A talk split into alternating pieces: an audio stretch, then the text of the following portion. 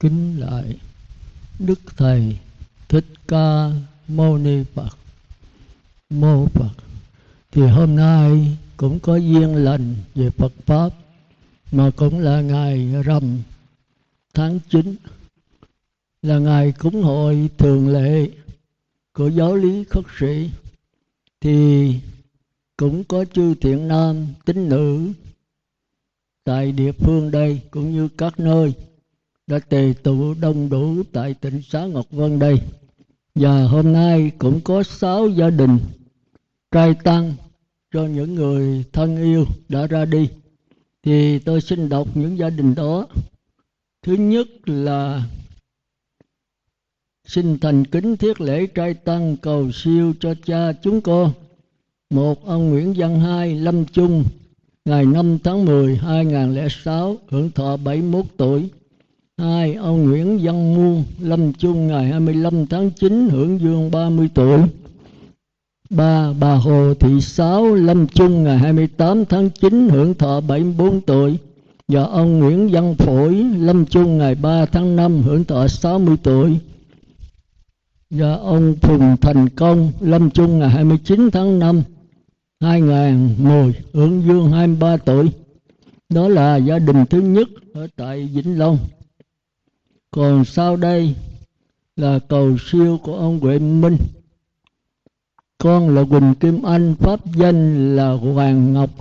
Cầu an cho và cầu siêu cho cha Quỳnh Văn Sanh mất ngày 21 tháng 9 năm 2001, hưởng thọ 80 tuổi mẹ Đặng Thị Ngư mất ngày 23 tháng 2 năm 1997, thọ 77 tuổi. Cùng từ thân phụ mẫu của quyền thất tổ với cùng pháp giới chúng sanh cộng thành quả mãn đồng vãng sanh Tây Phương tịnh độ. Gia đình thứ ba là cô Liên Anh, xin cầu siêu cho Nguyễn Thanh Tòng 55 tuổi, Nguyễn Thị Diệu mất ngày 2 tháng 9 âm lịch 1983 và xin cầu an cho Nguyễn Thị Sa. 9 90 91 vậy và Nguyễn Thanh Nguyễn Thanh Trung 51 tuổi. Nguyễn Thị Mỹ Lệ 51 tuổi. Và gia đình thứ tư, Nguyễn Văn Thành Huệ Minh. Cầu siêu cho cha. Quỳnh Văn Sanh mất ngày 2 tháng 21 tháng 9 2001 hưởng thọ 80 tuổi. Ủa, cái này xong rồi mà. Đó, số 2, số 3 trùng vậy. 2 với 4. Nãy đọc rồi mà. Cái này trùng rồi.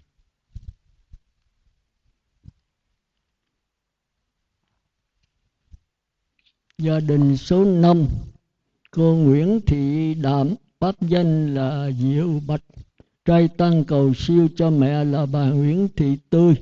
Mất ngày 26 tháng 4 2012 hưởng thọ 86 tuổi. Và gia đình thứ sáu là cầu siêu bà Võ Thị Hương, pháp danh là Đặng Ngọc. Mất ngày 10 tháng 8 âm lịch nhâm thìn. Đó là sáu gia đình trai tăng bữa hôm nay thì quý phật tử đã tác bạch vừa xong. Sau đó chư tăng có đọc bài kinh phước thí. Mục đích là chứng minh ngày sớt bát hôm nay của cô cần cũng như cô trí. Và đồng thời chú nguyện cho các vong linh mà tôi vừa đọc đã qua.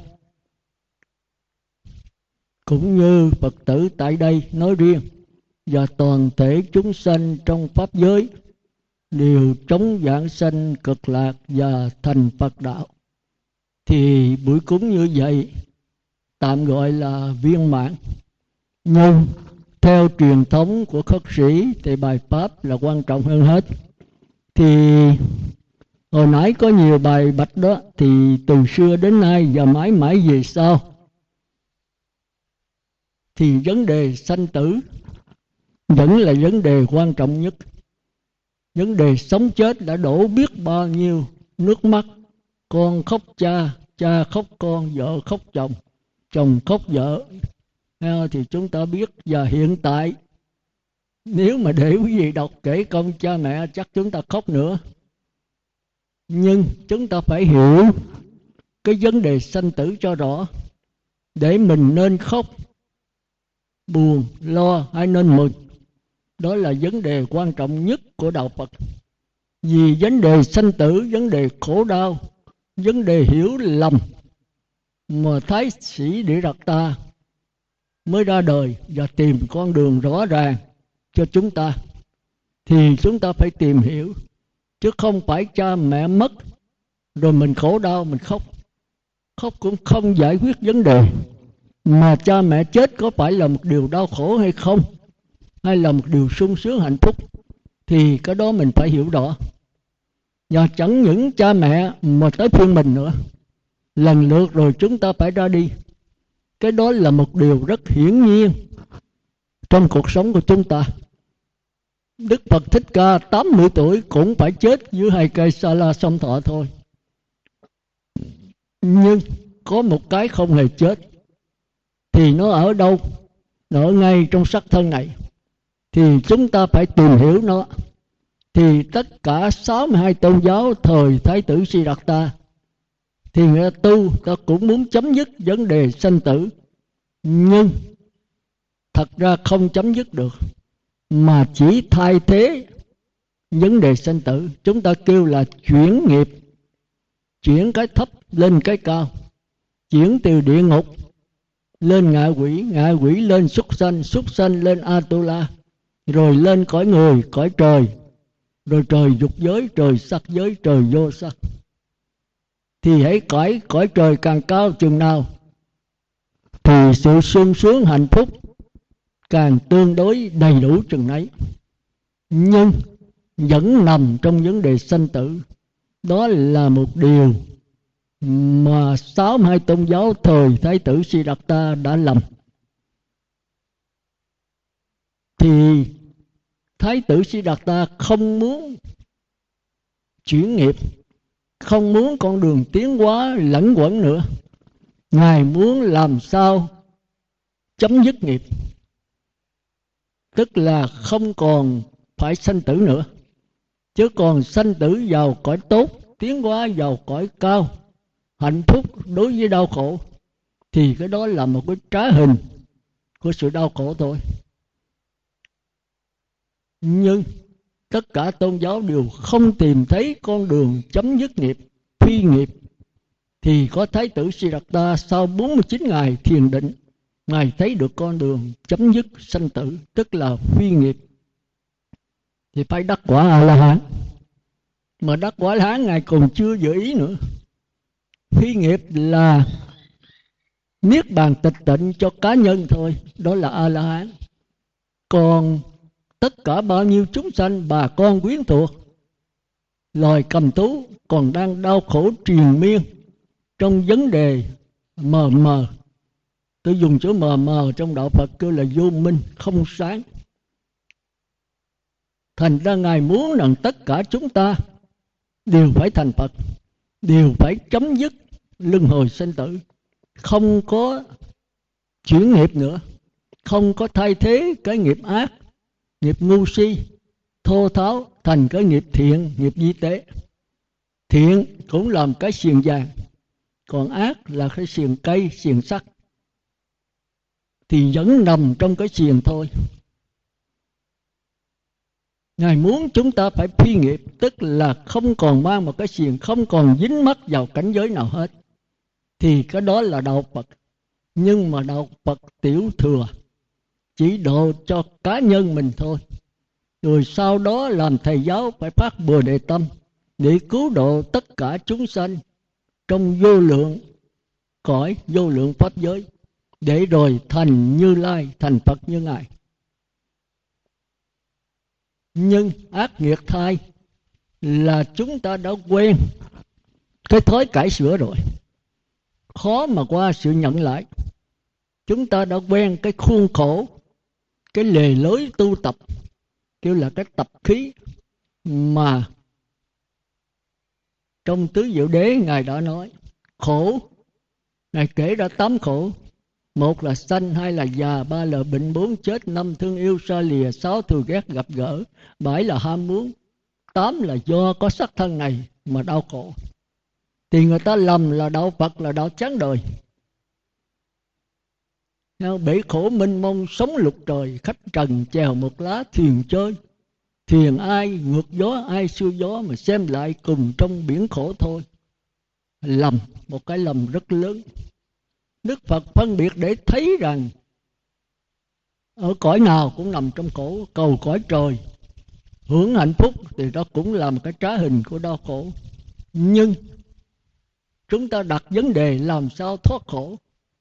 Thì chính cái đó là tiếp tục con đường đau khổ nữa.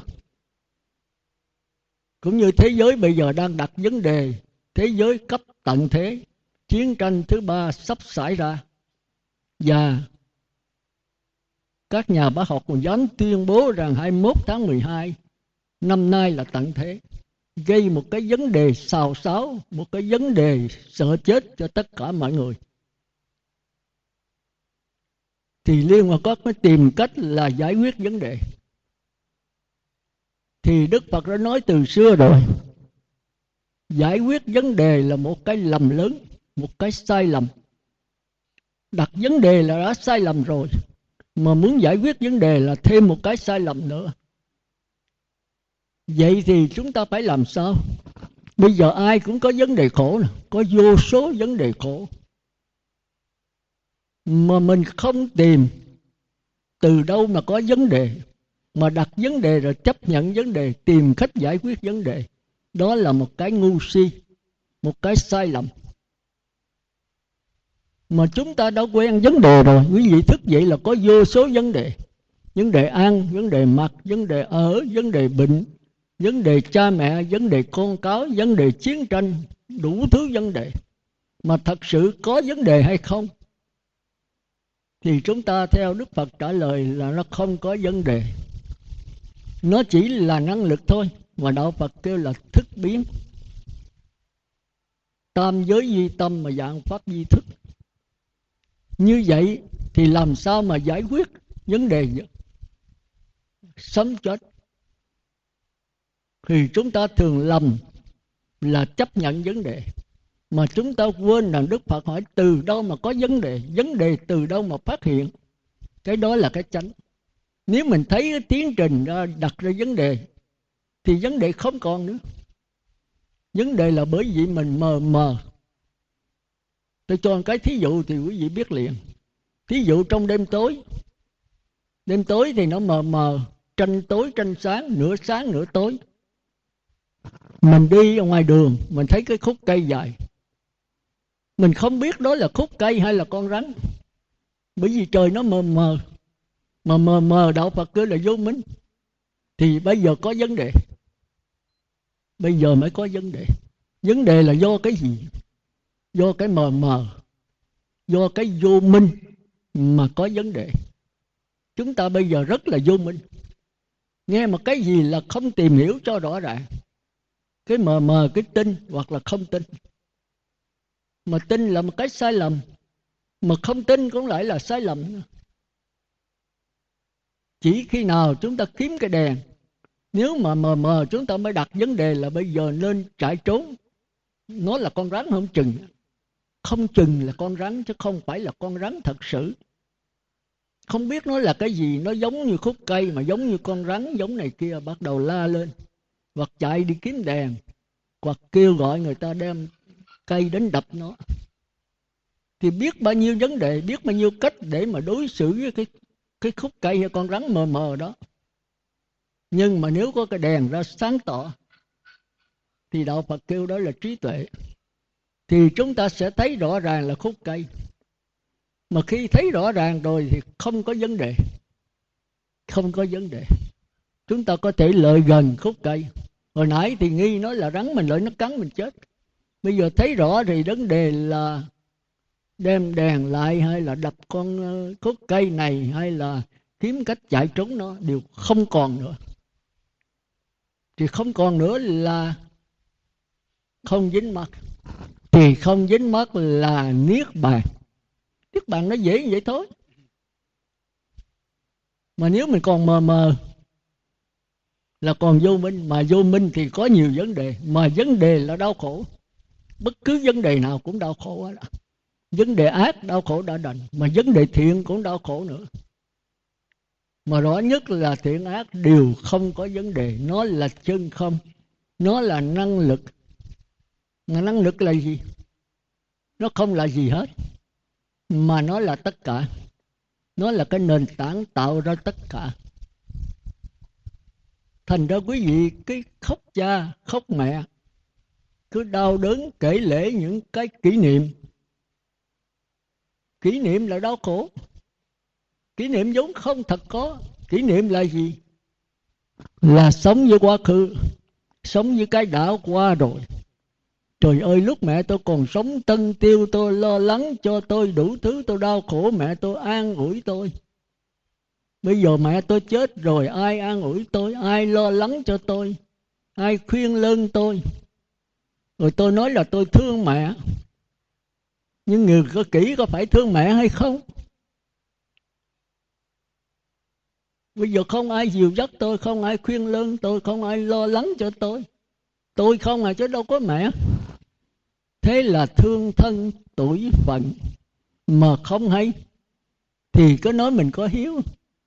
Mình thương cha mẹ thật ra mình thương mình đó là vấn đề khó khăn nhất mà tôi thường kể câu chuyện của vua ba tư nặc với bà mạc lợi phu nhân đấy. Thì vua ba tư nặc thường thường là nói mình thương bà mạc lợi nhất. Bởi vì mọi vấn đề đau khổ thì bà giải quyết hết. Và lo lắng cho ngài thì chưa ai bằng, lo còn hơn là mẹ nại nữa. Thành ra trong đời ngài thương nhất là bà vợ mạc lợi phu nhân kế đó là mẹ ngài, sau đó mới thương thần dân. Thì hôm đó là nhân cái buổi trăng tròn ngài uống trà với bà mặc lợi. Thì mình hỏi bà là trong đời, ái khanh thương ai nhiều hơn hết? Thì bà nói là bà thương vua nhiều hơn hết. Thì ông vua nói, trẫm làm bộ hỏi cho trẫm biết là khanh trả lời như vậy rồi, chắc phải chắn không cách nào trả lời khác hết. Thì bạc lợi mà khôn luôn.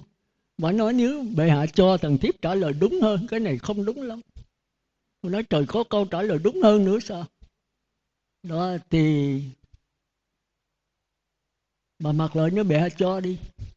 Mà phải cho à, thằng tiếp ví dụ thôi nhé rồi thì vua cho thì bà nói bệ hạ bây giờ hỏi lại nói trong đời ái khanh thương ai nhiều hết? Thì bà mặc lợi nói thần thiếp thương cái bản ngã của thần thiếp nhiều hơn hết.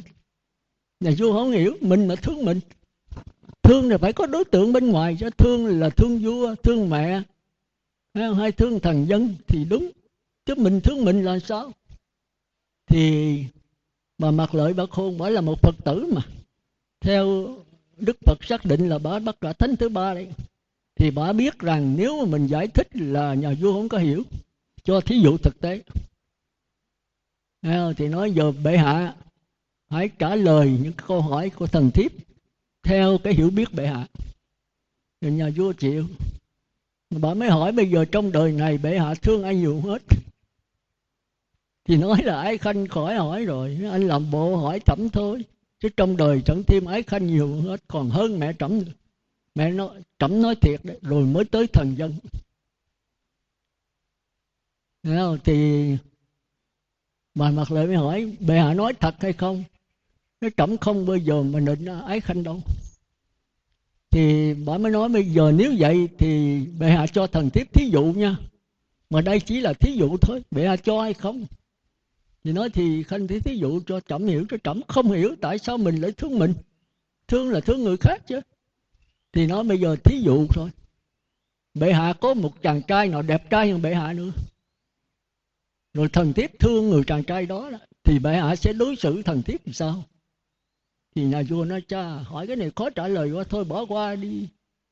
Bỏ qua đi tám bữa khác, bữa nay vui mà đi hỏi câu khó trả lời. Nó không, thần thiếp cho thí dụ, bệ hạ cứ trả lời đi.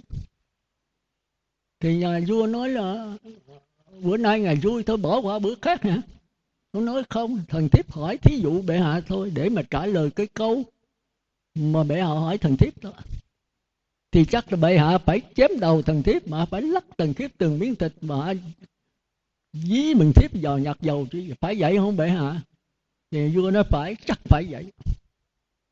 Như vậy thì bệ hạ nói bệ hạ thương thần thiếp. Mà bây giờ thần thiếp lấy trai bệ hạ lại giết thần thiếp. Bị thần thiếp không làm cái bản ngã, vừa ý cái bản ngã của bệ hạ thì đó là không phải riêng của bà mạc lợi phu nhân, mà là của chúng ta, của cuộc sống của chúng ta chúng ta nói thương cha, thương mẹ, thương đủ thứ hết, nhưng mà thật sự là thương cái cô đơn của mình. Từ nhỏ cha mẹ lo cho mình từ chút, hồi nãy có cô gì đọc đó. Rồi sống với cha mẹ cha mẹ lo từ chút hết. Thành ra khi cha mẹ chết rồi mình mất cái tình thương, mất cây gậy. Mình nghĩ tới cái kỷ niệm xưa. Vì cái kỷ niệm xưa đó, quá khứ, mà quá khứ đã qua rồi. Tương lai thì chưa đến chỉ có cái hiện tại là mình đang đau khổ. Mà đau khổ là thương cha, thương mẹ, mà thật sự là thương mình. Chúng ta phải thấy cái chỗ đó, chúng ta mới biết về đạo phật. Như vậy làm sao cứu cha mẹ? Thì chúng ta nên biết trong cái sanh tử này có một cái bất sanh, có một cái không hề chết. Thì ngay bây giờ mình phải tìm hiểu nó rồi mình mới biết cha mẹ mình ở đâu. Và nếu mình có đắc quả thì mình sẽ biết cha mẹ mình bây giờ cái linh hồn nằm ở đâu. Thì mình mới cứu độ được. Còn cứ ngồi đó khóc lóc và làm sao mà giải quyết vấn đề này trời. Vậy là phải tìm hiểu vấn đề từ đâu mà có. Có vấn đề mới có luân hồi sinh tử, mới có đau khổ, mà không vấn đề, cái đau khổ không có. Mà vấn đề vấn đề là do gì? Do cái lờ mờ, thì bắt đầu chúng ta đi vào cái sắc thân của chúng ta để tìm hiểu vấn đề. Nghe vấn đề nó phát hiện từ ngay cái sắc thân. Mà sắc thân của chúng ta đó thì nó có ba phần. Một là thân nghiệp, hai là miệng nghiệp, chúng ta thường kêu là khẩu nghiệp, ba là ý nghiệp. Thân là sắc thân, quý vị dễ hiểu rồi và miệng thì quý vị biết rồi, cái miệng không dành, nó mó méo tứ tung, thì nó tạo ra nhiều cái nghiệp an. Cái bệnh đau là do cái miệng vô, mà cái tai họa khiến cho người ghét mình là do cái miệng ra. Thành ra trời xanh hai mắt, hai tay mà có một cái miệng à chịu nó còn không nổi đấy. Thành ra cái ý nghiệp là quan trọng. Cái cái cái cái miệng nghiệp là quan trọng.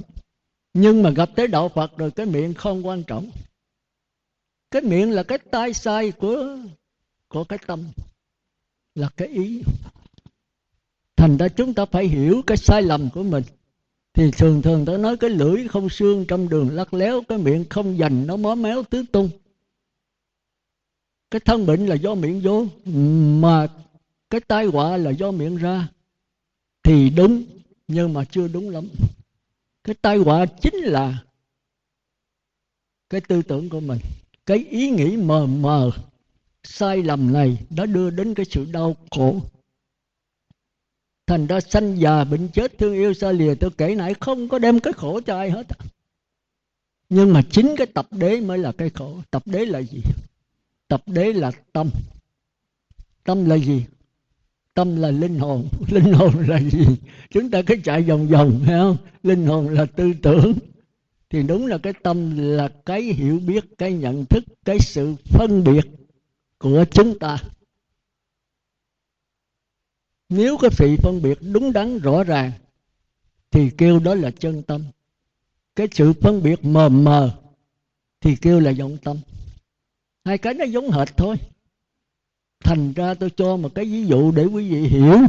Để rồi chúng ta từ cái vọng tâm chúng ta nhận lại cái chân tâm, chứ không phải đi tìm đâu. Từ cái sắc thân này, thì đức phật ví dụ nó giống như hai ly nước vậy. Một cái ly nước có cạn cáo, một cái ly nước không cạn cáo, tức lọc rồi hoàn toàn trong.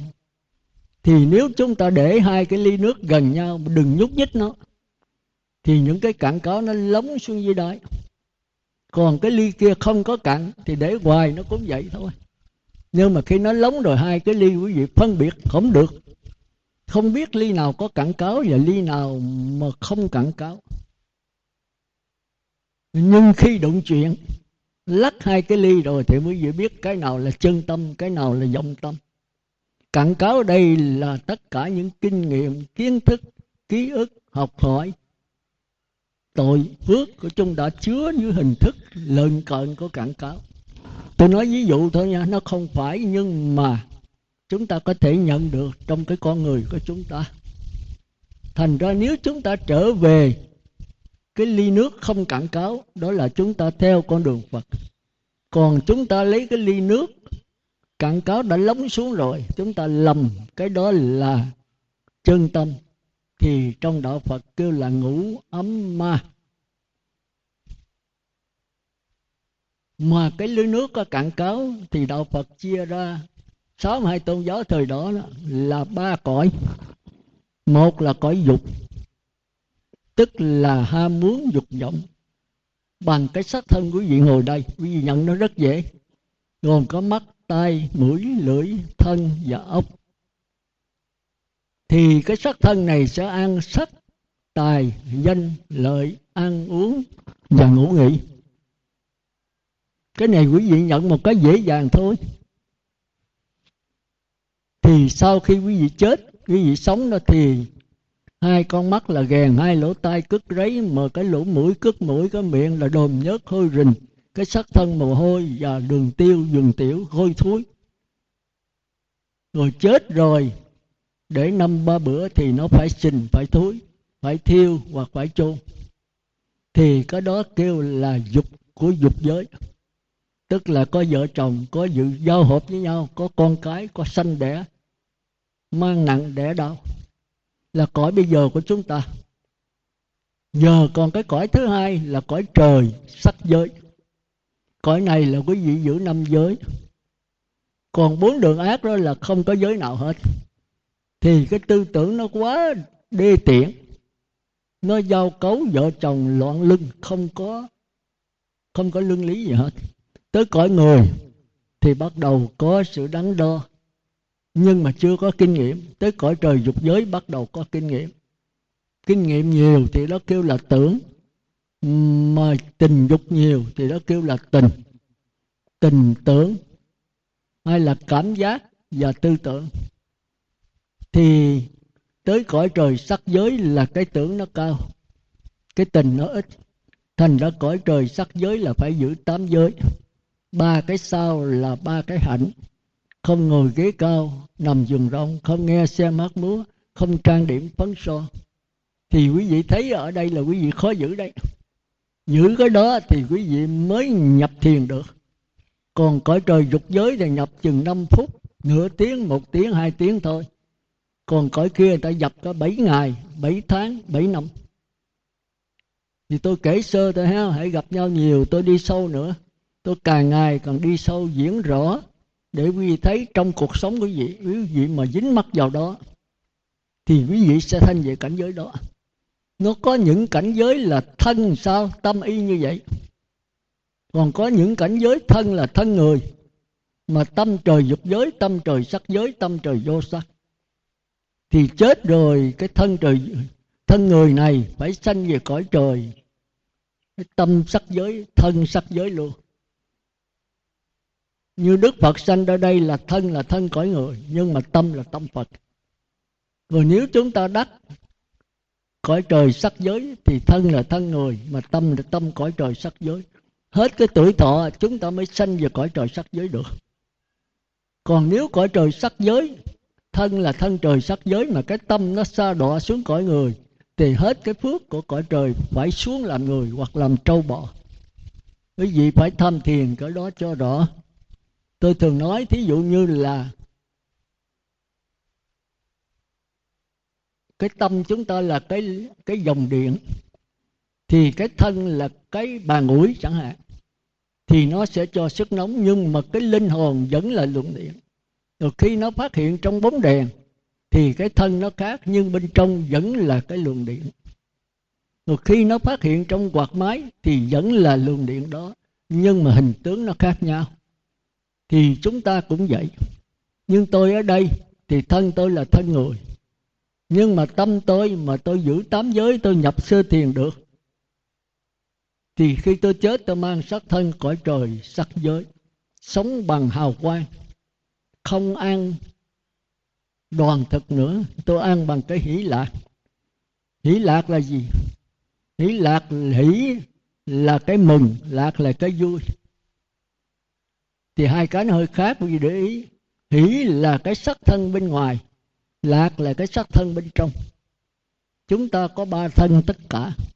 Cái thân bên ngoài tôi đã nói rồi, là mắt, tai, mũi, lưỡi, thân và ốc. Còn sắc thân bên trong, quý vị để ý thì nhận được, nhưng mà hơi khó một chút. Đó là các dây thần kinh cảm giác. Thí dụ con mắt, thì đó là sắc thân bên ngoài dây thần kinh thị giác là sắc thân bên trong. Lỗ tai, thì cái duy thức là thì kêu phù trần căn, tỉnh sắc căn tôi dùng cho nó dễ hiểu. Phù trần tỉnh sắc quý vị phải học qua duy thức. Tôi chỉ dịch là thân bên ngoài, quý vị thấy nó dễ. Còn cái lỗ tai, thì đó là thân bên ngoài. Còn dây thần kinh thính giác là thân bên trong. Cái gì không thấy dây thần kinh đâu. Rồi cái lỗ mũi thì là thân bên ngoài. Còn dây thần kinh nối từ cái gai mũi lên trên ốc, đó là thần kinh khứu giác. Cái lưỡi cũng vậy, có thần kinh vị giác. Cái thân thì dễ nhận nhất. Thì quý vị nhìn cái thân vậy đó là thân bên ngoài. Còn tất cả những sợi dây gân, chích gân đó, thì đó là thân bên trong. Thân bên ngoài thì nó ít đau nhất, thân bên trong nó đau nhất dữ lắm. Quý vị có răng mà ê đó là đau cái răng bên ngoài, cái thân bên ngoài. Mà khi cái tủy nó nhất thì đây là cái thần kinh bên trong. Quý vị chích thịt thì nhất ít. Mà chích gân mà nó phù một cái rồi quý vị nhất chết luôn. Phải lấy nước ấm ấm làm cho cái là ấp xe gì đó. Thì chúng ta phải theo dõi, chúng ta mới biết mình có cái thân thứ hai. Mà khi mình không dính mắt, tập trung kỹ mạnh lâu sau vào cái thân thứ nhì không còn sống cái thân thứ nhất nữa, thì đó là cõi trời sắc giới. Thì cái thân này nó sống lâu lắm. Thì trong duy thức quý vị nghe nói đó, khi mình chết rồi, thì cái thân bên ngoài chết. Còn thân bên trong nó tức là các dây thần kinh, xúc giác, thị giác tính giác, phải 8 tiếng đồng hồ nó mới được, mới chết thiệt. Thành nó trong thời gian 8 tiếng, cái cảm giác đau nhức vẫn còn đau nhức vẫn còn. Quý vị nhức cái đầu hay là nhức cái tay bên ngoài, quý vị dùng thuốc thoa nó hết. Vì có cái một ghẻ thì nó đau. Nhưng mà nhức cái dây thần kinh thì quý vị chịu, không có nổi. Không có nổi, nó nhức dữ lắm. Thì đó là cái thân bên trong. Thành ra khi về cõi trời rồi, quý vị không còn sống như thân bên ngoài nữa mà quý vị thân, sống với thân bên trong rất là di tế. Thì thân đó là thân hào quang, thô tháo nhưng mà nó có hào quang. Thành ra cõi trời sắc giới đó có năm điểm mà chúng ta phải hiểu. Một là có hào quang, họ không cần mặt trời, mặt trăng, ngày như đêm, chỉ là sống với mặt, với trời, dưới ánh sáng của mình. Cái thứ hai nữa là khoa trên đầu họ có dắt hoa bên đầu mà ảnh hưởng cái nhân điện của họ qua nó tươi mãi. Mà hãy qua héo là họ sắp chết. Cái hào quang mà mờ thì họ sắp chết.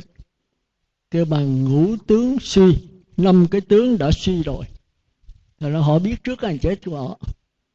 Một là hào quang trên đầu, hai là hào quang, hai là hoa trên đầu.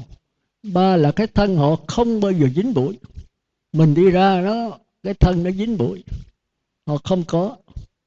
Mùi nó rớt cho mình là rớt xuống hết. Cái thứ tư là họ không bao giờ có mồ hôi. Đấy, mồ hôi nịnh rinh ra rồi là họ sắp chết. Cái thứ năm là họ tắm nước không bao giờ dính mình khỏi lao gì hết. Đó là năm điều ở cõi trời sắc giới có trong kinh thì biết. Tôi nói là quý vị không không tin không hiểu đâu. Nhưng mà khi ngồi thiền lâu sâu quý vị sẽ thầm hồi cái cõi đó. Mà nếu nhập thiền quý vị ngồi được 7 ngày, bảy tháng, bảy năm, thì chết quý vị sẽ về cõi đó, và quý vị sẽ thầm hội được cõi đó. Tôi dùng chữ thầm hội đó, tức là hiểu biết một cách âm thầm mà không thể diễn tả cho người khác hiểu được. Thì người đó cũng phải nhập định vào cảnh giới đó. Trong di thức thì nó rành về cái đó. Thành ra quý vị phải ngồi thiền ít nhất là hai tiếng đồng hồ trở lên rồi tới 7 tiếng 9 tiếng, đây là cõi trời dục giới, chưa có thấy được cõi trời sắc đâu. Còn nếu quý vị mà nhập định được 7 ngày 7 tháng 7 năm thì quý vị, cái tâm quý vị sẽ trở về cõi trời đó. Nhưng mà cái thân vẫn là người. Xả ra thì mang thân người. Còn nhập vô thì quý vị thấy được cõi đó. Mà khi quý vị chết trong lúc nhập định đó thì quý vị sanh về đó.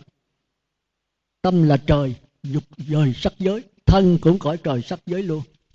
Thì ở đó quý vị sẽ có hào quang, quý vị sẽ có bông hoa gắn trên đầu. Và mồ hôi không bao giờ có, và bụi cát không bao giờ dính mình. Thành ra kêu năm tướng si là hào quang mờ. Hoa trên đầu nó héo, hoa nó sống nhờ cái cái thần lực của quý vị. Nhờ cái cái thiền định của mình thì nó sống hoài, nó sống bằng cái năng lực của thiền định. Mà khi năng lực yếu rồi thì nó phải mờ nó héo. Thứ nhất là hào quang mờ tức là cái định lực. Cái nhân điện mình mờ rồi thì cái hào quang nó không còn sáng nữa, tức là mình gần đứt đứt bóng đấy, tức là gần chết. Cái thứ hai là khoa trên đầu, nó thiếu cái điện lực thì nó mờ nó héo.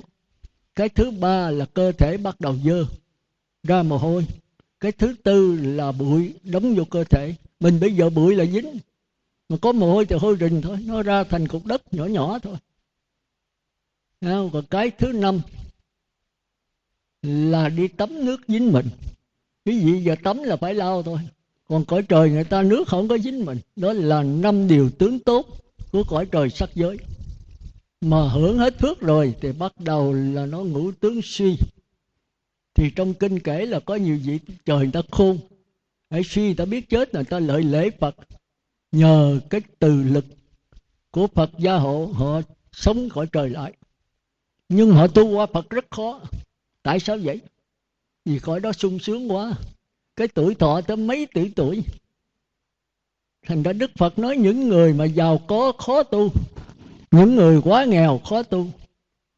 Thành ra cõi, tôi thường nói đó là cõi dục giới. Khó tu. Bốn đường ác khó tu, cõi người trời cũng hơi khó tu. Cõi sơ thiền, nhị thiền, tam thiền, cõi này dễ tu nhất. Rồi qua tới tứ thiền, tứ không là khó tu. Cõi này quá cao siêu. Sống bằng cái bóng thức của tư tưởng. Họ sống hàng tỷ tỷ tuổi. Thì tu để làm cái gì cực khổ tu thì phải ngồi thiền nó ăn chay thì sốt ruột mà ngồi thiền thì rác rác chân. Thành ra những người quá giàu sang chúng ta coi ở cõi đời này biết. Những người nào giàu quá là không tu được. Tu là phải mặc đồ bô bố, không có xe xua chân diện, không thoa son dồi phấn, không được đeo vàng gì hết như cái bà gì đó. tôi nói, ông nguyễn đáng đó đường nguyễn đáng đó bởi có vàng bà đeo mà tôi đầy bà nó trời với con hồi nhỏ muốn đầy vàng mà không có con nghèo lắm sư. Bây giờ con giàu rồi con có tiền con kia cốp mấy năm nay. Bây giờ có vàng đeo sư cũng đầy nữa. Tôi nói phải đầy bà tôi sợ đây rồi nó bóp cổ bà nó lấy. Chừng đó bà chết rồi tôi buồn tôi có. Bà nói vậy hả? Rồi sao bà bị bóp cổ thiệt? Mà ngay đường nguyễn đáng bóp cái gì? Bà la lên là bà đánh nó một cái bà dứt lại cái vợ dây dây chuyền đó đức, rồi bà cầm lại được. Tôi đi bà cảm ơn tôi nói, bà bà dở lắm, bà không hiểu đạo vậy. Con con hiểu mà sư, chứ không phải không hiểu. Con có đi nghe pháp, con biết. Nhưng mà con nghèo quá, con vừa giàu mà có vàng không đeo rồi làm sao? Bữa nay nó giật con mới biết lời nói. Sư linh, con cảm ơn. Tôi nói, nếu mà bà chết chắc tôi khóc và nói, trời, sư thương con vậy tôi nói qua thương bà, tôi thương cái ngu si của bà đó. Rồi sau này tôi đi cách một tháng mấy phải lột bỏ, bây giờ đeo lại nữa tôi hỏi sao kỳ với bà? Bà không sợ hả? Nó nó ngứa nó, cổ nó chưa ơi. Nó vàng để đó mà không đeo bỏ để trong cất trên tủ làm cái gì con đeo đeo nữa. Thà chết thì chết không phải đeo. Thì chúng ta thấy con người từ ngu chí ngu bị rồi mà không tỉnh thì thôi tôi kể qua để quý vị biết là cái sự đau khổ của cuộc sống này là do cái vô minh do cái hiểu biết quá kém. Thì thôi chúng ta trở lại thì chúng ta nên nhớ rằng cõi trời sắc giới là sống bằng ngũ tướng. Không có suy, mình không có cái đó. Một là mình tu thiền định, mình có hào quang. Không cần mặt trời mặt trăng. Cái thứ hai là hoa nở mình dài trên đầu, nó nhờ cái điện lực nhân điện của mình, nó tươi hoài. Rồi nó héo rồi là chấp sửa chết đấy. Cái hào quang hoa trên đầu. Và mình mấy sạch sẽ, không có bụi cát nào dính có là cái thứ ba. Trong mình không bao giờ có mồ hôi, đó là cái thứ tư. Tấm nước không bao giờ dính mình, đó là trong kinh tổ lăng nghiêm nhá, quý vị coi mới thấy. Thì đó là ngũ tướng tốt. Rồi tới cõi trời vô sắc còn cao hơn nữa. Họ không có ăn uống như mình, kêu là đoàn thực. Ông ăn thịt cá, cơm hay tàu hũ nữa, mà họ ăn bằng hỷ lạc. Thì tôi nói cái hỷ lạc để quý vị biết cái hỷ đó là cái mừng ở cái sắc thân bên ngoài. Cái lạc là cái vui mừng ở cái tịnh sắc căn dây thần kinh bên trong. Tôi kể qua một cái sơ để quý vị biết. Cũng như quý vị mà từ xa đến tịnh xá đây, quý vị khát nước trời nắng quá. Quý vị hỏi, sư có nước không sư? Tôi nói, không có. Thì quý vị hết mừng rồi. Tôi nói, có.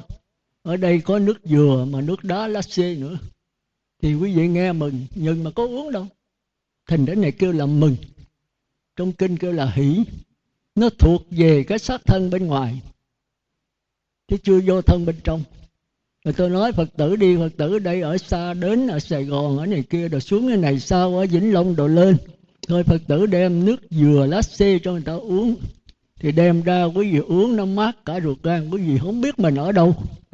Nó tràn hết cái sắc thân bên trong thì cái này kêu là lạc chứ không phải là hỷ. Hai cái nó khác nhau xa. Thành ra cái nhị tiền nó thuộc về hỷ. Lạc ít, cái tam tiền là lạc mà mất cái hỷ.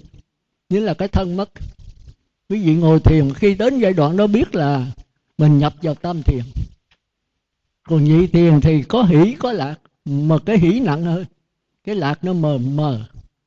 Rồi khi quý vị nhập định kỹ, lâu sâu, quý vị sẽ thấy mất cái thân bên ngoài không biết mình ở đâu. Cũng như khi gặp bà mẹ vậy. điện về nói, bữa, năm bữa mưa rằm này, tháng 7 này tao về thăm con.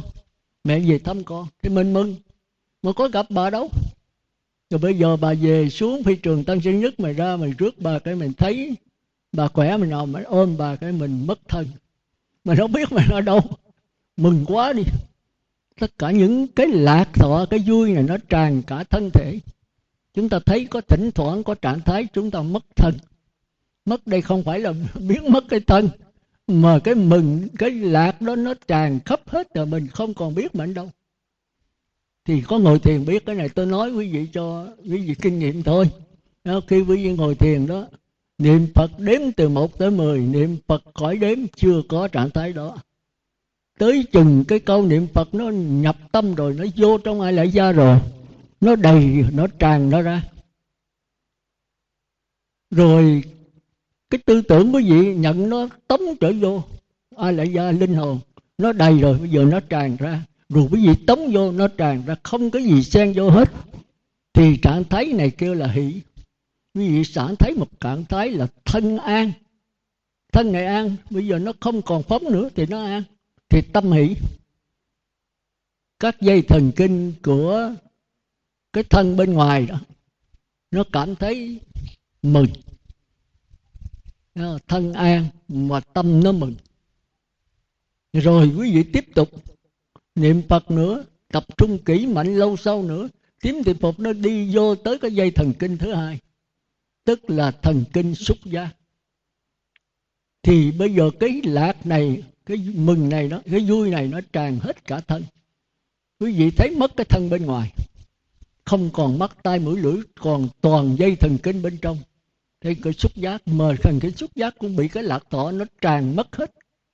Trong kinh có diễn tả giống như người người thợ mà thoa xà bông khắp nơi vậy đó. Tôi không chơi không? thì khi nào có ngồi thiền, chúng ta mới thấm thía về vấn đề kinh diễn tả.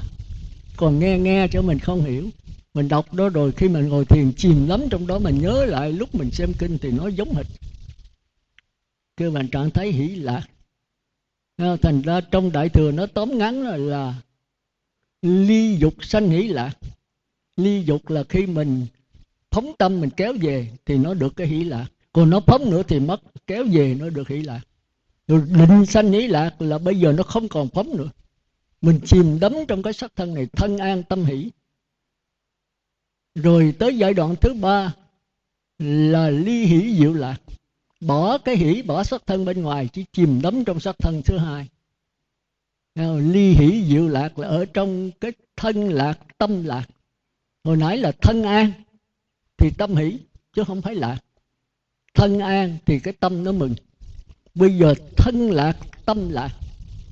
Cái thân nó nó vui, thì cái tâm vui theo. Thân với tâm còn có một thôi. Thì cái này kêu là tam thiền rồi tới cái thứ tư là xả niệm thanh tịnh. Bỏ hết cái thân ngoài, thân trong, chỉ còn sống bằng tư tưởng một trăm phần trăm. Thì trạng thái này là độc đáo đấy. Trạng thái này kêu là bất động địa. Tam tai không động đến người nhập tứ thiền nữa. Thì cái này nó tương tự như bất lai. Thánh thứ ba mà thánh thứ ba thì không có nhập, không có xuất. Còn cái này phải nhập, phải xuất. Niệm phật đếm một tới mười, niệm phật khỏi đếm khỏi cần niệm phật chìm đắm trong trạng thái niệm phật. Ra khỏi trạng thái chìm đắm thì phải có nhập vô đó. Rồi mới xả ra mới trở lại tam thiền. Là khỏi cần niệm phật chìm đắm trong đó, ra khỏi trạng thái chìm đắm. Rồi trở lại nhị thiền lắng nghe tiếng niệm phật, từ ai lại ra tống vô, rồi chìm đắm trong đó, rồi ra khỏi trạng thái chìm đắm. Rồi trở lại sơ thiền. Niệm phật đếm từ một tới mười niệm phật có đếm mình chìm đắm trong đó, ra khỏi trạng thái chìm đắm. Thì có nhập, có xuất. Nếu mà nhập có bảy ngày, bảy tháng, bảy năm, bảy chục năm, thì chúng ta sẽ hưởng cái hỷ lạc trong đó. Thì trạng thái này trong kinh kêu là xúc thực còn chúng ta bây giờ ăn kêu là đoàn thực. Xúc thực thì không có chết nguyên con. Khi mình biết ngũ tướng si thì mình biến mất. Mà chúng ta thường kêu danh từ là tàn hình. Tàn hình. Thì tôi nghĩ là sư trưởng minh đăng quang lúc đó chắc ngài tàn hình. Chết rồi không có cái thầy. cho tới ờ, uh, bình phú sổ vậy cũng vậy mất luôn cái thầy. hai ngày không có xác. Chỉ nó mờ mờ mờ rồi nó biến mất. Thì cái đó chúng ta kêu là tàn hình. Nhưng mà không phải là trí tuệ nha, cái đó thuộc về thần thông. Thì trạng thái tam tiền, tứ tiền nó giống hệt như bất lai. Bất lai lai là cái ly nước mà không có cản cáo. Còn tứ thiền là do đè xuống lóng lóng phèn. Cạn cáo nó lóng xuống, nó ngủ ngầm ở dưới nhưng mà cái trong thì hai cái trong giống hệt nhau. Nhưng mà tứ thiền không có điều kiện là không nhập được. Phải có phèn, phải để ly nước yên, nó mới lắng xuống. Còn bất lai bây giờ lắc gì lắc thì nó vẫn trong thôi. Hai cái nó nhát vào một tích thiếu đó, mà nó khác rất xa. Một cái thuộc về trí tuệ bát nhã, một cái thuộc về tư tưởng thần thông thì tôi muốn quý vị cho hiểu cho rành, nếu mà có nhập vào tam tiền tứ thiền tới tôi bây giờ tôi cũng không rành nha. Tôi nói trước là tôi, cái lý thuyết là tôi như vậy đó. Nhưng mà tôi lọt vào đó tôi không biết. Như mấy vấn đề tôi kể mà tôi bị bệnh trĩ đó. Khi nó đau quá thì tôi lắng nghe, nhìn thẳng vào nó. Thì tôi biết đau thì cái biết này không đau thì tôi không biết cái biết này nó thuộc về bát nhã hay tư tưởng. Tới bây giờ tôi mới sợ. Bởi vì như tư tưởng tôi nhập vào tứ thiền rồi nó cũng giống hệt thôi. Nó tập trung kỹ mạnh lâu sâu thì có thể lắng nghe cái đau nó tập trung vào cái đau nó không để ý tới cái đau nó chỉ ở cái trạng thái tỉnh thức thôi. Thì tam tai là gió, bão cho tới nước, ngập cho tới nửa trái không đụng tới người tứ thiền các ngài sống sống bằng cảm giác, không sống bản thân bên ngoài, không sống bản thân bên trong nữa. Các ngài chỉ tập trung mạnh kỹ lâu sâu vào tư tưởng thôi. Còn bất bất lại đâu có tư tưởng, có tư tưởng. Mà mắt ngài hoàn toàn là sự yên lặng thôi. Thì yên lặng này với cái tứ thiền mà lắng trong những cái cạn cáo xuống này giống hệt cái yên lặng thôi. Làm sao phân biệt? Thành ra quyền giác của ở trạng thái này mới đi tìm huệ năng để thọ ký ấn chứng cho mình là đúng. Còn tôi giờ tìm ai? Đành thôi. Nếu mà trúng thì thành phật, mà trật thì thành ma. Thành ra tứ bát nhã là yết đế yết đế thôi. Cứ tu cứ tu. Đừng có cho mình chứng đắc đó, đạo phật từng nói là hãy đi là sống, mà đã đến thì chết thì trong kinh dịch cũng vậy dị tế vô cùng mà ký tế dĩ tận. Thì cái gì mà đến rồi cái đó chết?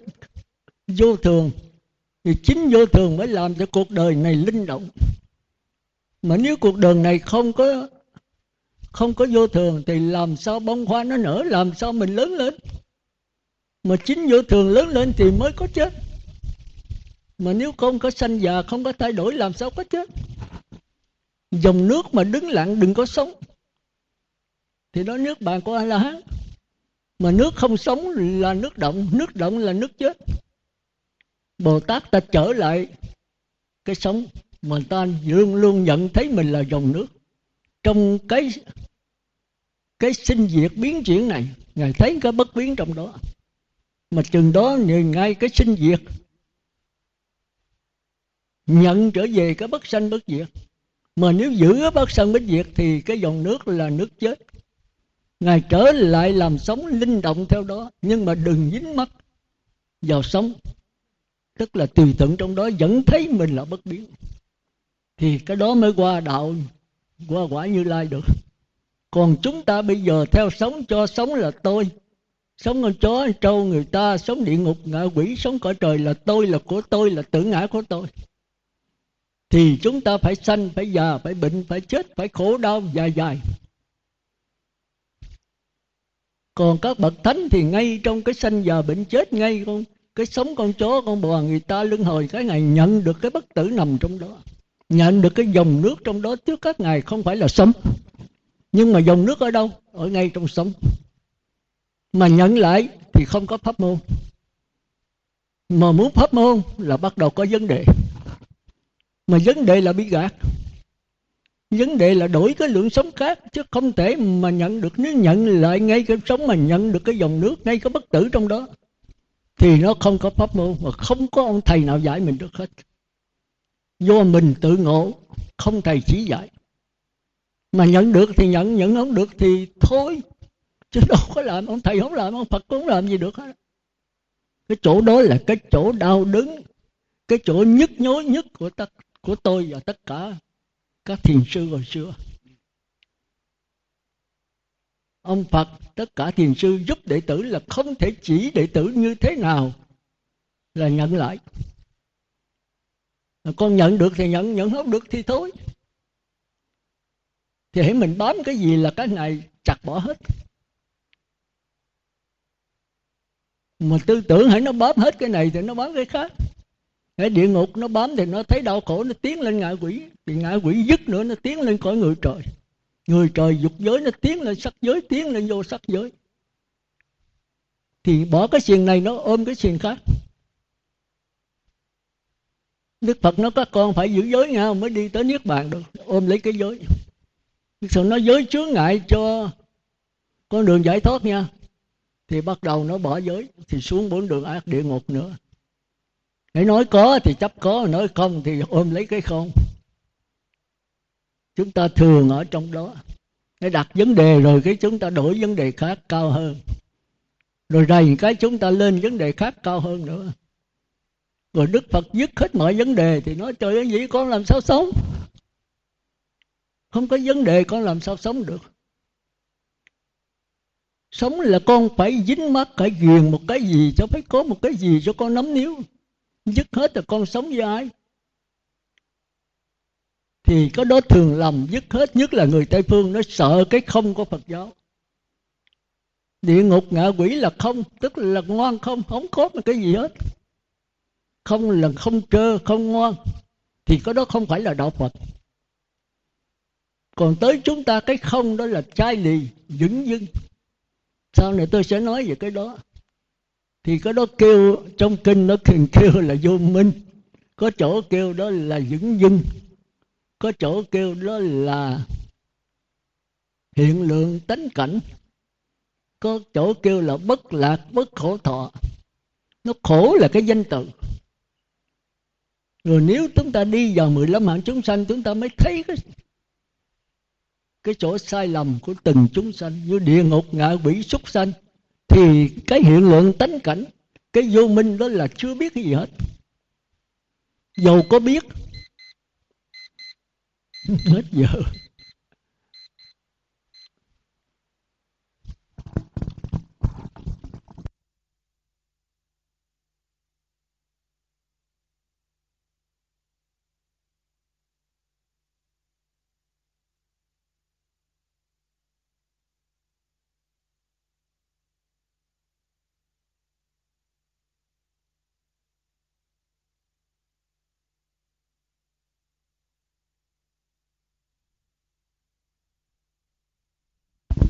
Thôi, hết giờ rồi hả? Thì tôi nói thêm 15 phút nữa thôi.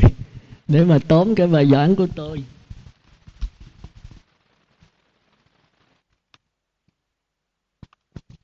Rồi thì chúng ta nên biết cái đạo Phật nó rất khó chỗ đó.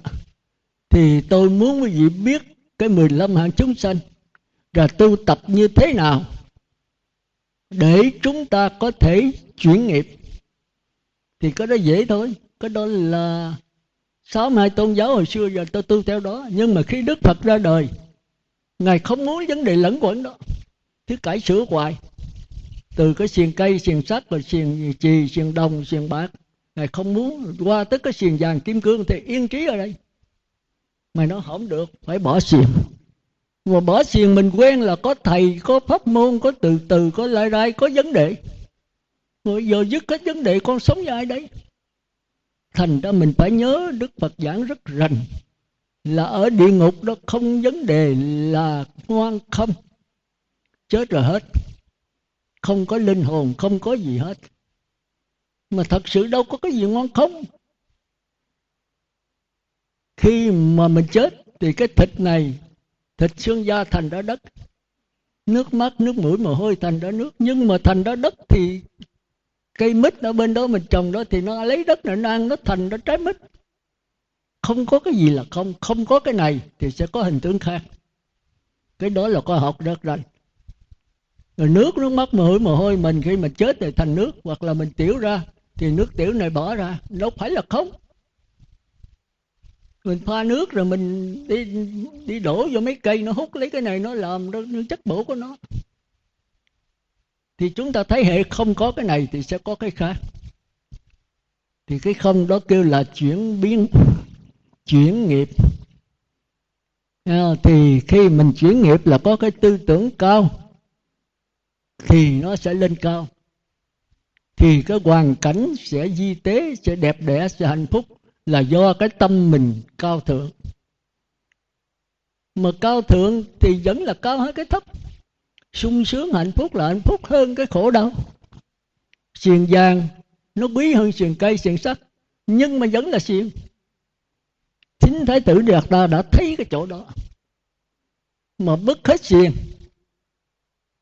thì chúng ta thấy bức thì chúng ta phải có một cái vấn đề, phải có một phương pháp và cách thức để bức.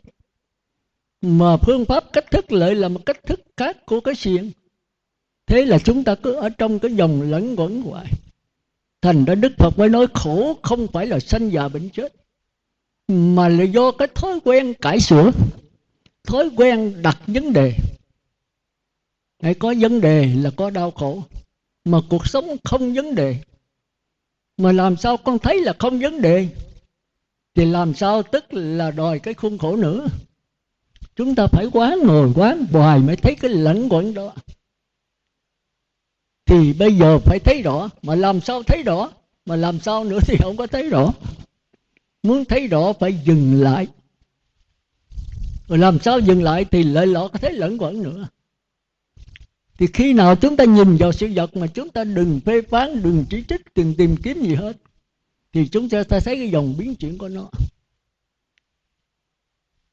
Chẳng hạn như chúng ta bây giờ giống như là sống với nước này tôi cho sống đó là hiện tượng giới này là cái làm sao đó. Muốn cải sửa lượng sống này qua lượng sống khác thì phải có làm sao. Nhưng mà dòng nước thì nó không có tướng. Nó đâu có tướng gì đâu. Nó chỉ là có cái hình trôi chảy vậy thôi, mà nó là nền tảng tạo ra. Nền tảng mà sống nương nó để tạo ra. Bây giờ từ sống làm sao trở lại dòng nước? Không được sống mà trở lại nhìn thấy dòng nước là không có cách thức nào về đó được hết. Sống nó vốn là sao động, nó là tướng, mà dòng nước thì không có tướng. Mà lấy cái thô tháo cái tướng mà đi tìm cái không có tướng, làm sao tìm được? Không thể làm cái đó được. Như vậy làm sao mà từ sống mà con nhận được nước đây? Mà nó nhận lại thì đâu có đâu có pháp môn, đâu có cách thức nào. Cái khó khăn của chúng ta là từ đó. Thì đức phật nói, bây giờ các con phải đi được nhị thiền. Cái thức trong sáng các con mới hiểu rằng tất cả pháp môn, tất cả tư tưởng để tìm về cái dòng nước linh hồn không có sống, không có cách thức. Khi nào tất cả sự tìm kiếm chết liệm hết tất cả suy tư con không còn mong cầu để tìm kiếm nữa. Thì bây giờ cái dòng nước nó hiện ra. Chứ các con không thể đi tìm dòng nước. Khi các con thấy cái bất lực của tư tưởng, bất lực của chữ làm sao, mà biết bất lực rồi thì các con không còn mong cầu gì nữa. Thì tất cả những cái lượng sống này, lượng sống lớn là mong cầu, là vấn đề. Mà mới biết vấn đề là bất lực, là mong cầu là bất lực, thì tự nhiên nó im bặt xuống tất cả những cái sống lăn tăng sao động đều không còn sống nữa. Thì đó là gì? Là dòng nước.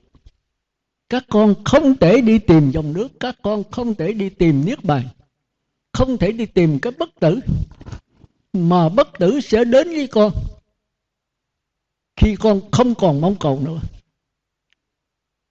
Mà khi nào mình mới không mong cầu? Thì cái này là cái khó khăn, cái nhức nhối của những người tu. Thành ra quý vị phải thông minh. Mà khi nào mới thông minh thông minh cũng là tư tưởng. Mà thông minh mới thấy rằng thông minh bất lực. Người khôn mới biết cái khôn là cái ngu. Còn người ngu thì muốn trở nên khôn. Mà người khôn thì biết tới đây là hết rồi. Nếu mình khôn nữa là mình trở thành ngu. Cái khôn không giải quyết vấn đề tất cả những tư tưởng, những kinh nghiệm, kiến thức, học hỏi, những cái cao siêu của mình đều là chó ăn, không nó chướng ngại con đường giải thoát. Thì khi đó tất cả đều im bặt xuống, thì cái dòng nước tự nó hiện ra. Tôi nói là quý vị về phải ngồi thiền, ít nhất của hai tiếng, trở về với mình rồi ôn lại những lời tôi nói.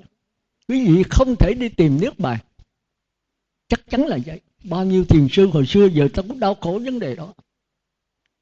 Chừng nào quý thị đấy là cái đi tìm, cái tư tưởng mà đi tìm, tất cả pháp môn đều dối gạt. Dầu tịnh độ, dầu thiền tông, dầu minh sắc tệ, dầu tứ niệm xứ đều là sự dối gạt. Khi biết vậy rồi tất cả những cái này nó im bặt xuống. Mà sống im bặt thì đó là cái gì? Đó là niết bàn, đó là dòng nước dùng còn đặt hỏi khi nào nó mới im bặt sư thì chết nữa, thì chúng ta lẫn còn nữa. Thành ra quý vị ít nhất cũng phải tới nhị thiền của sắc giới.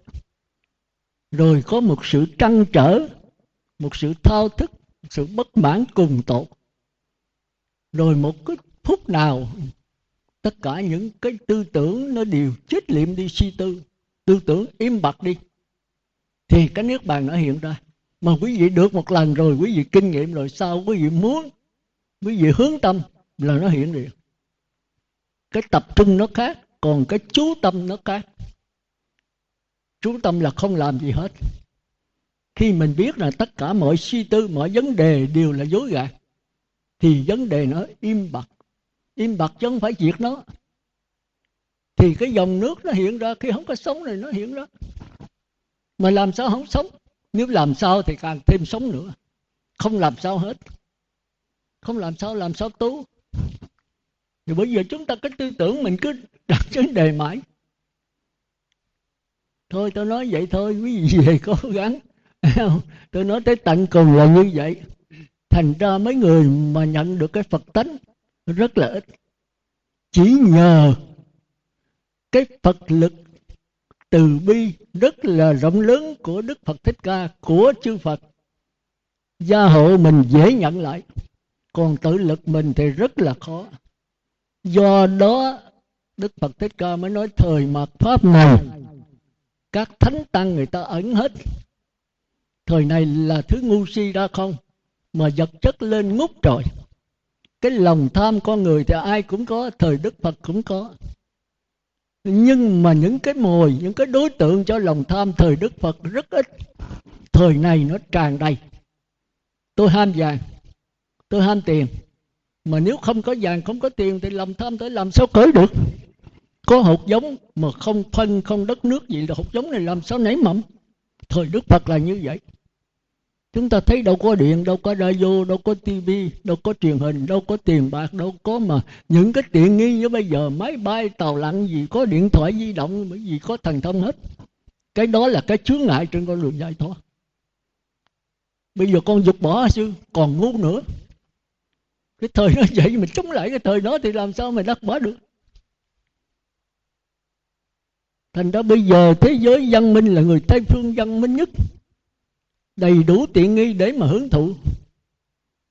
Mà nếu tiện nghi rồi thì nó che mất cái chân tâm, đó là tất cả những kiến thức, kinh nghiệm dồi dào. Mà chính cái kinh nghiệm, kiến thức này đã che mất, nó là những cái lượng sống, nó che mất cái dòng nước. Thì làm sao ngay những cái sống này, sống rào rạc, sống ác ôn này, nó nhận lại cái dòng nước, làm sao nhận nổi? Muốn nhận là phải sống đời sống thanh tịnh ít muốn biết đủ rồi bây giờ làm sao mới ít muốn được? Trời ơi, vật chất nó trước mặt tôi đó, nhưng mà tôi là cám treo để tôi nhịn đói, để heo nhịn đói. Thành ra chỉ có chư phật ra đời thì mới mai đã giúp cho mình dễ nhận lại. Chúng ta thấy hồi thời đức phật đó, người tu không tiền không bạc không nhà không cửa ngài đi xin ăn, đêm ngủ với cội cây. Câu này của phật thích ca thì mới dễ nhận phật tánh mà lợi gần cái mặt trời nữa. Còn bây giờ mặt trời đã lặn. Trăng cũng không có, đêm không trăng không sao. Chúng ta bây giờ là những cái đêm không trăng sao. Mọi người đi sờ sắm, sờ soạn, đi tìm niết bàn. Càng tìm càng xa. Niết bàn chỉ đến khi mọi cái sự ham muốn mình nó im bặt đi chính ham muốn che cái chân tâm. Ham muốn là những cái lượng sống, mà lượng sống càng nhiều thì cái dòng nước chúng ta không bao giờ thấy được. Bây giờ làm sao bớt ham muốn? Làm sao là chúng ta đổi cái ham muốn khác nữa? Thì đổi cái lượng sống khác nữa thì cái dòng nước không bao giờ thấy được. Nó ở đâu? Ở ngay trong cái ham muốn. Mà khi ham muốn im bặt lại thì nó hiện ra mà làm sao cho ham muốn im bặt thì lại lọt vào cái ham muốn cao thượng hơn.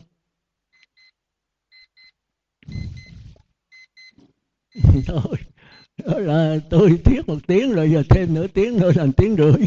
Thì thôi ha, thì quý phật tử về cố gắng suy gẫm. Rồi kỳ tới là có gặp tôi đã giảng về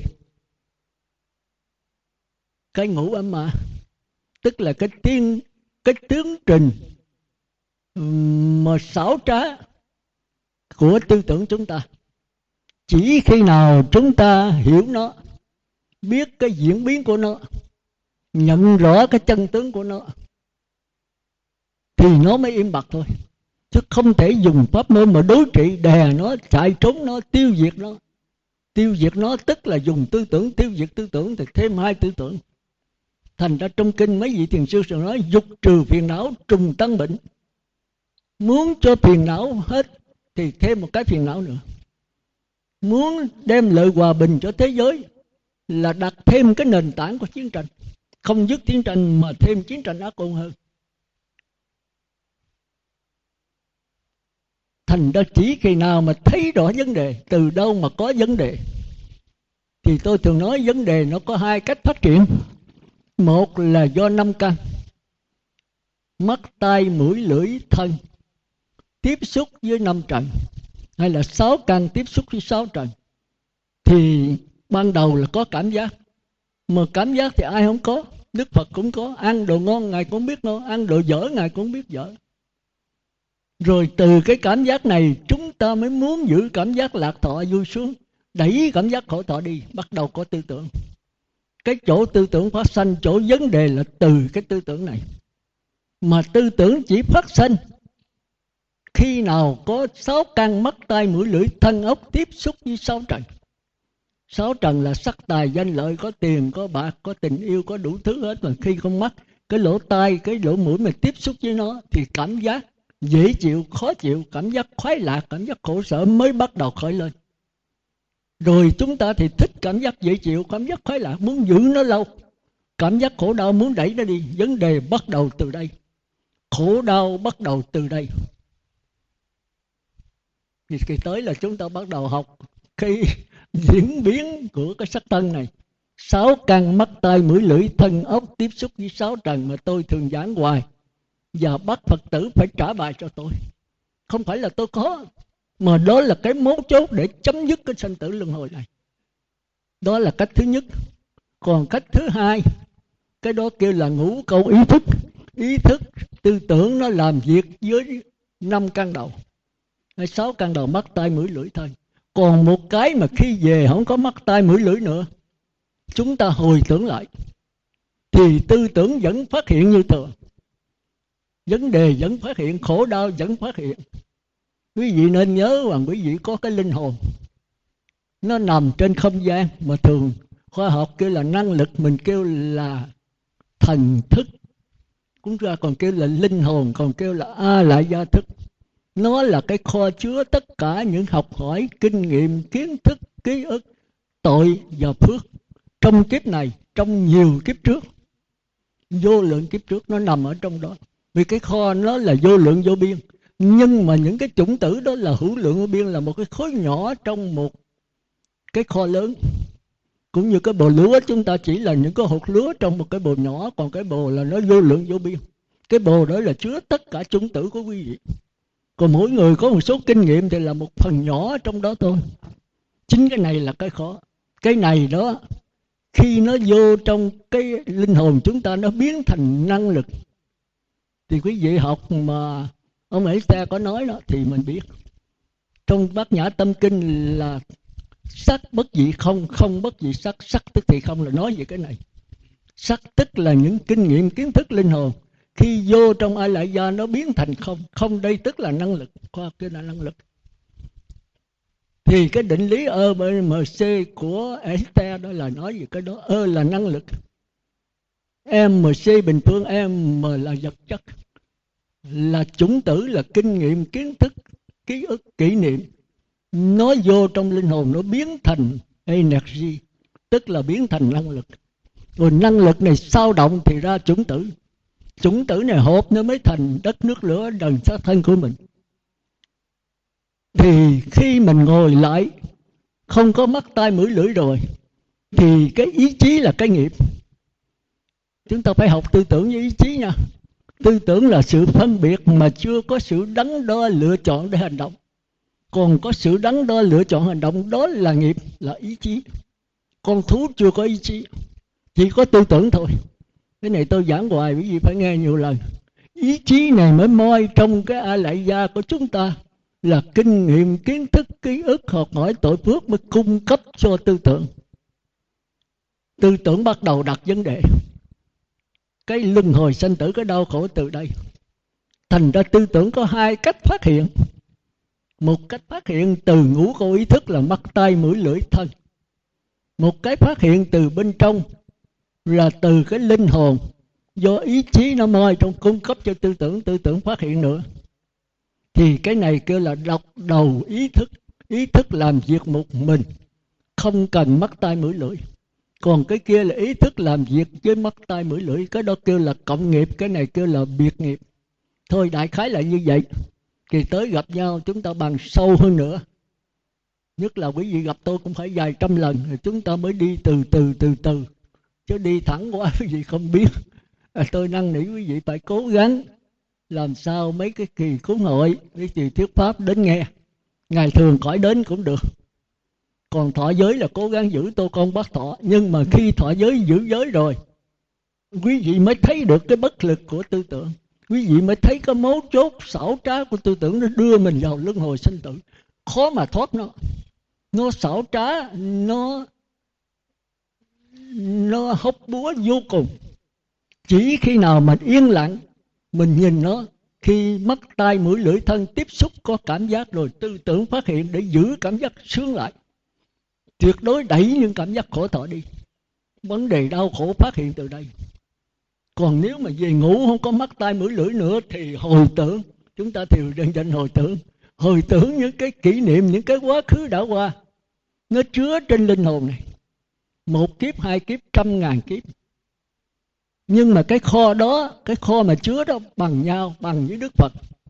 Còn cái kinh nghiệm, kiến thức đó chỉ là một phần nhỏ trong đó thôi. Cũng như cái bãi sa mạc, quý vị là một vài hột cát trong bãi đó, nhưng mà cái sa mạc thì nó vô lượng vô biên. Cái kho chứa đã bằng với đức phật.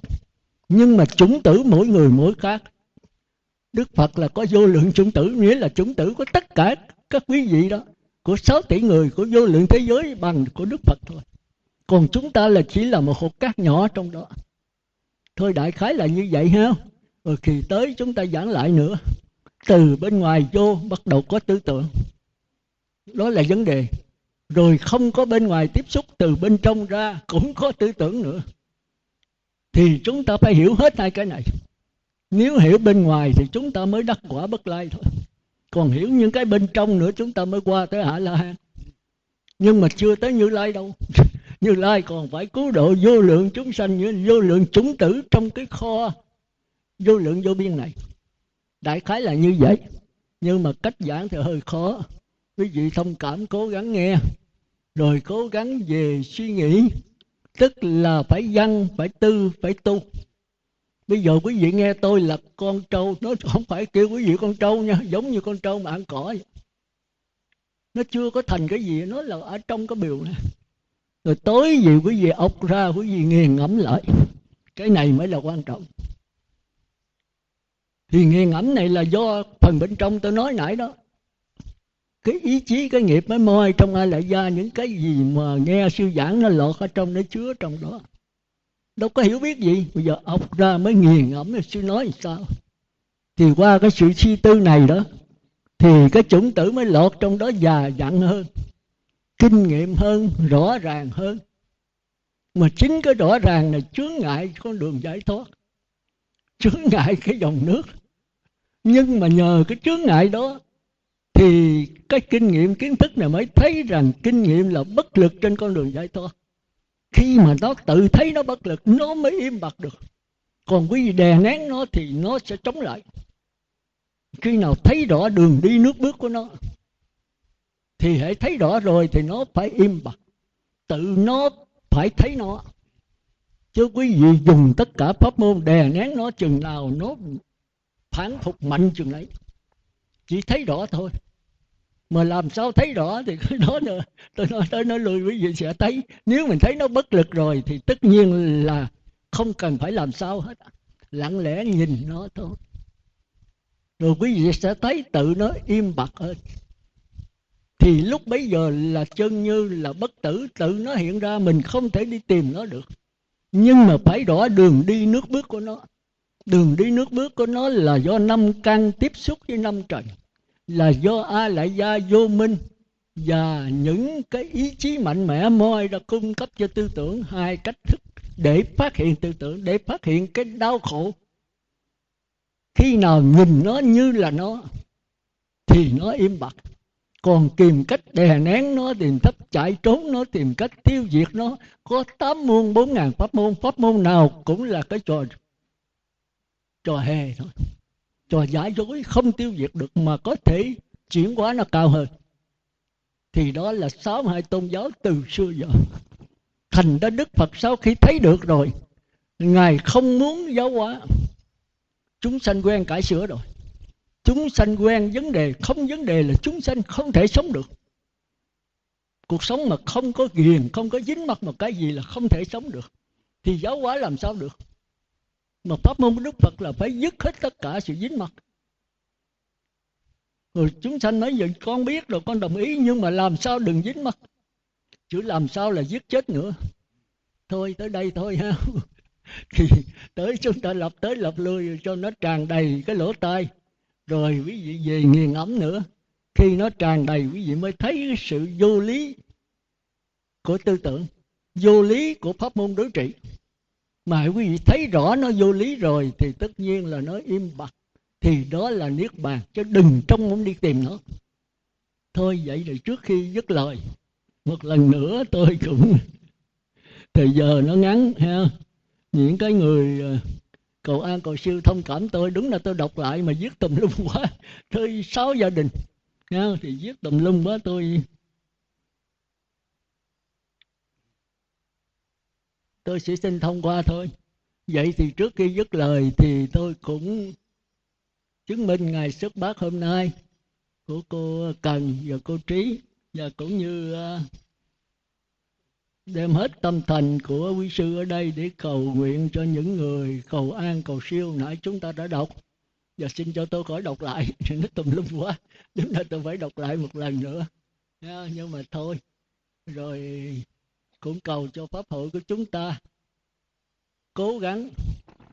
Cái bài pháp tôi thì hơi khó hiểu đấy. Thì quý vị phải nghe nhiều lần. Và xin quý vị về phải có thì giờ để ngồi thiền. Ở đây thì có cái băng thâu gì đó. Nghe lại. Nghe ít nhất cũng ba, bốn, năm chục lần, chứ không phải một lần nha. Tôi xin thưa. Nó có hiểu đấy. Rồi phải suy gẫm nằm sâu. Rồi tôi sẽ lặp lại bằng nhiều cách khác nhau.